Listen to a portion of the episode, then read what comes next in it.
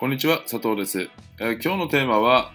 とにかく人の悩みを解決しろです。とにかく人の悩みを解決しろですね。あのーまあ、いろんなですね、あのー自分でその副業をして稼ぎたいとか、自分で収入を上げたいとか、えーまあ、自分で起業したいとか、えーそういったですね、クライアントさんの悩みだとか、あとまあ、うん、そうだな、日常生活で、まあそういった方々とお話しする機会とかたくさんあるんですけども、あとはインターネット上でですとか、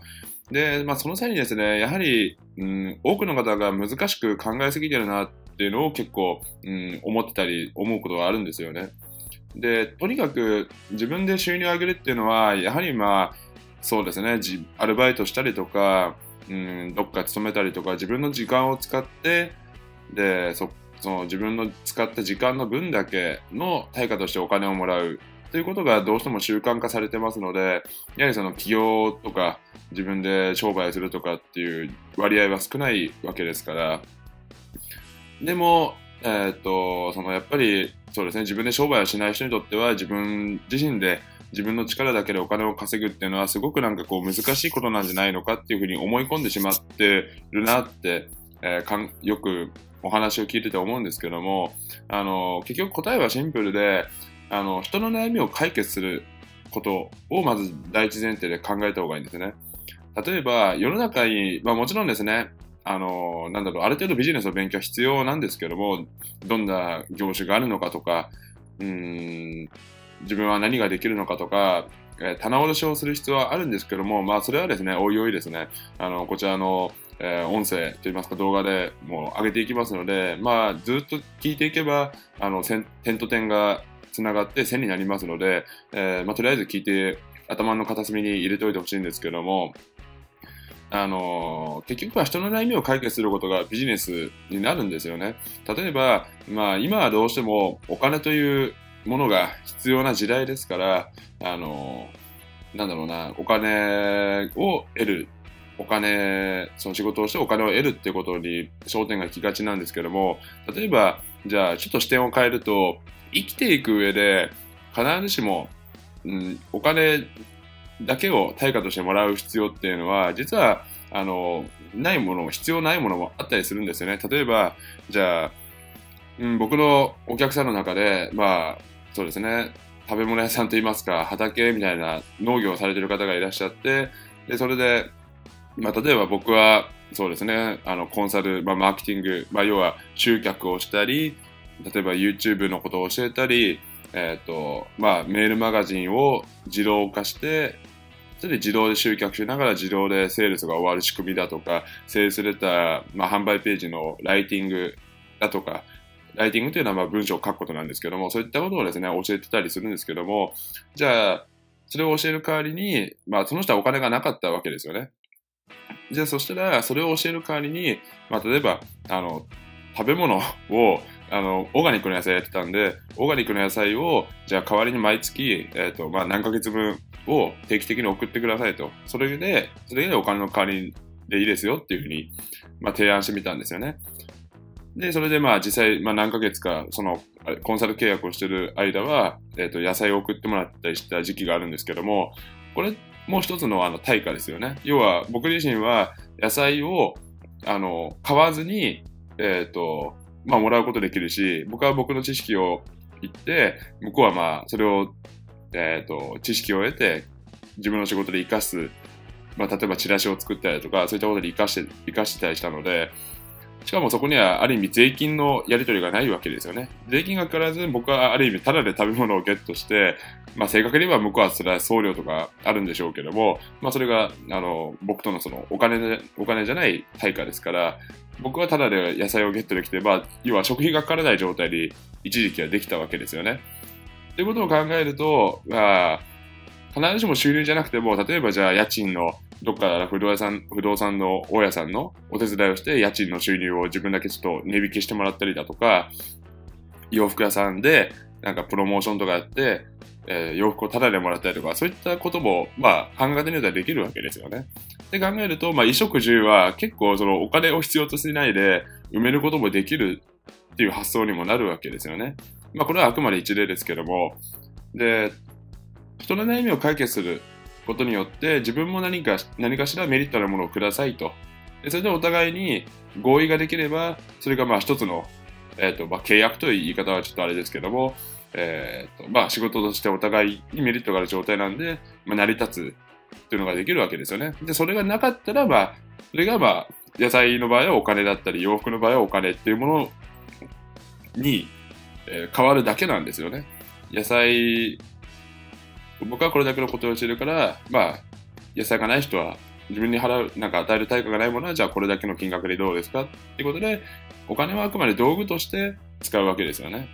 ってなると、あの自分が解決できる悩みは何だろう？人の悩み人が困ってることは何だろう？その困ってる人の悩みを解決自分が解決できる知識だったりなんか、うん、人脈だったり例えば人の紹介だとか、えー、リソースだったりとか知識物、えーまあ、人脈で解決できることはないだろうかっていうふうに考えると意外と足元に転がってるものでもあるんですよね。例えばそれが別にいいわけじゃないですか。あの、公園の掃除でも自分一人で例えばやってみたりだとか、トイレ掃除やってみたりだとか、まあこれ一例ですけども、じゃあ例えばなんか褒めちぎり屋さんっていうのもあったりとかして、えー、と、まあ一人で、うん、まあ寂しがってるおじいちゃんおばあちゃんの話し相手になって、その代わり、まあお金をもらったりとか、あとはま便利屋さんっていうのもありますよね。あの、自分一人で物の設置ができない、掃除ができない、要は体が動かなくて掃除ができなくて困ってる。じゃあ僕が代わりにやりましょうかっていうのも、まあ、悩みを解決しますよね。はい、極端なし、ほうきとちりとりとかでもあれば十分だし、で、その付加価値として、例えば、そういった方々の話し相手になるだとか、そういったのもまあ仕事になりますよね。で、そこで、あの、まあ、こういうかあの方もいらっしゃるんですよね。なんか、話しただけでお金をもらっては申し訳ないとか、そんな考えはよろしくないっていう方も中にいらっしゃるんですけども、別にそれは世間一般の周りが思うことであって、当事者同士、相手の人が、あの、別に払い、それを、その自分の欲求を満たしたいから、だから代わりにお金を払うっていうことに合意してくれれば、別にそれはそれでいいわけですよね。でなかったら、例えば結婚相談所とかもないわけじゃないですか。婚活サービスだとか、結婚がしたい、でも相手がいない。どうすればいいんだ？じゃあ、あの、僕、あの、例えばいろんな女性してるから紹介しますよっていうので簡単に言えば成り立ってるわけですよね。ということで、あのということは、とにかくその人、自分のお客さんとなり得る人はどんな悩みを抱えているのかさえ分かれば、それは自分のビジネスになる、つながる可能性がすごく高いということになりますので、占い屋さんだってそうですよね。コーチとかカウンセリングさんとかもそうですよね。スピリチュアルの人もそうですよね。自分自身がわからない、えーと、自分自身が生きる道がわからない、どうすれば幸せになれるのかわからない、えー、自分と相性のいい相手が見つからない、でもどんな行動を取ればいいのかわからない。じゃあ私が代わりに教えますよ、と。話聞きますよ、とか。いろいろありますよね、電話相談サービスとか。あれも極端なし、人の悩みを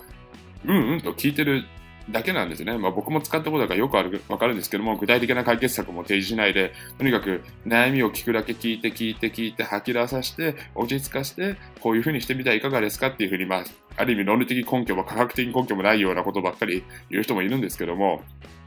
あの、でもそれでも、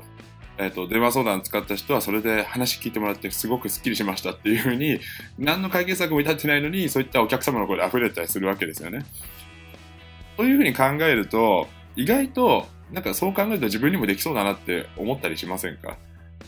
まあもちろんさ、人それぞれの持ってるものかもしれませんけど、例えばホームページを作れるんだったら、ホームページの制作の代行をするだとか、えー、まあ一つの商品と一つのサービスとしてですね、掃除を代行するとか、えー、っと、そうだな、ヤフーオークション出品の代行するとか、仕入れの代行するとか、宝くじのチケットを代わりに買に行ってあげるだとか、そういうふうに考えると、ちょっと身の回りの人の人が困ってるもの、今すぐ解決したしたいけども、それができなくて困ってる人だったり、そういった人の悩みって何だろうなっていうふうに調べたりすると、案外、案外その自分の、えー、持ってる知識とか、えっ、ー、と、スキルとかで解決できることってたくさんあると思うんですね。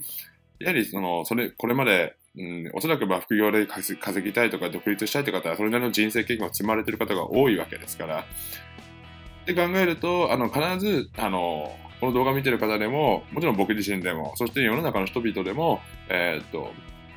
自分自身でお金を稼ぐためにできることってすごくたくさんあると思いますので、えー、なのでまあ必ずしも時間を使ってどっかに勤めたりとかバイトすることだけが、えーと、収入を得ることではないってことをですね、えっと、頭に入れておいて、じゃあ自分で空いた時間で、もちろんそれは人それぞれ1時間とか2時間とか使える時間で限られてると思うんですけども、えー、そこで、じゃあ何をすべきか、この時間で何ができるか、そして自分の持ってる知識、スキルとかで何ができるか、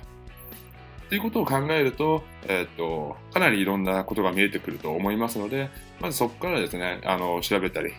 えっ、と、できることを、まあ、紙の、紙とかで、できれば頭の中だけじゃなくて、紙に書いたりとかした方が絶対いいので、紙とかに棚卸しして書いて、で、あの、眺めていると案外見つかったりするかもしれませんので、ぜひですね、あの、この、ステップをやってみていただければと思います。はい。じゃあ、えっ、ー、と、今回の動画はこれで以上となります。今日のテーマは、とにかく、えー、人の悩みを解決しろでした。えー、ぜひですね、あの収入、自分の収入を上げるためだとか、お金稼ぎたいという方はですね、ぜひやってみていただければと思います。で今回の動画が参考になりましたら、ぜひ高評価、グッドボタンを押していただいて、えー、チャンネル登録もしていただけると嬉しく思います。はい、えー、それでは、えー、今日はこの辺りで失礼いたします。今日も、えー、最後までご清聴していただきましてありがとうございました。それでは失礼いたします。